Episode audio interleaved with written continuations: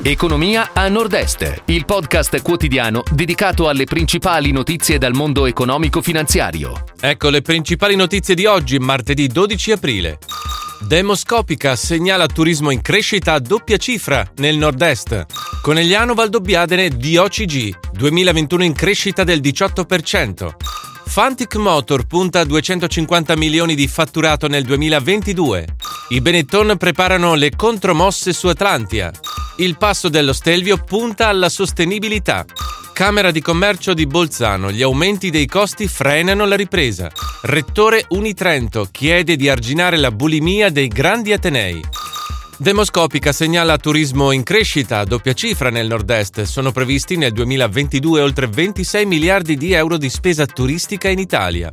Dalle previsioni dell'Istituto di ricerca emerge che i flussi turistici potrebbero generare una spesa in crescita dell'11,8% rispetto all'anno precedente. L'analisi regionale colloca il Veneto in testa con 5 miliardi di euro più 12,6% sul 2021, il Trentino Alto Adige con 3,5 miliardi più 27,1% e l'Emilia Romagna con 3 miliardi più 9,1%. Conegliano Valdobbiadene di OCG 2021 in crescita del 18%. Il Prosecco di OCG raggiunge 104,7 milioni di bottiglie vendute per un valore di 621,4 milioni di euro. Il risultato è il frutto del grande sforzo affrontato nel 2020, afferma Elvira Bortolomiol, presidente del Consorzio di tutela, per mantenere e rinnovare le relazioni con il mercato che hanno comportato la ricerca di nuovi canali di vendita e di innovazioni nelle attività di comunicazione e promozione. Fantic Motor punta a 250 milioni di fatturato nel 2022. Sulla base dei nostri ordinativi contiamo di chiudere il 2022 con una crescita organica che ci porterà a 230 milioni di euro, ma complessivamente il nostro obiettivo è di raggiungere i 250, grazie anche ad una nuova acquisizione. Lo ha detto a Radiocor Alberto Baban, presidente di V-Network, società che controlla Fantic Motor, azienda trevigiana che produce cicli e motocicli.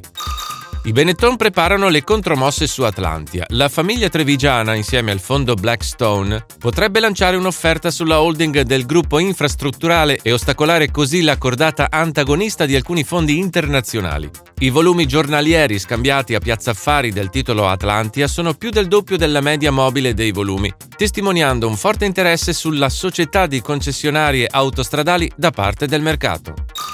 Il passo dello Stelvio punta alla sostenibilità. La Regione Lombardia e la provincia Alto Adige, tramite un protocollo d'intesa, hanno presentato la nuova società Passo dello Stelvio. L'obiettivo è rendere l'accesso al passo più sostenibile. A 2758 metri sul livello del mare, il passo è la meta di numerosi turisti che vengono a visitarlo nei mesi estivi in auto, moto e bicicletta. Camera di Commercio di Bolzano, gli aumenti vertiginosi dei costi frenano la ripresa. I rincari di energia e carburanti registrati nel 2021 hanno avuto un impatto rilevante sui costi complessivi per circa due terzi delle imprese altoatesine. Ciò emerge dall'analisi condotta dall'IRE. Gli aumenti vertiginosi rischiano di frenare enormemente la ripresa.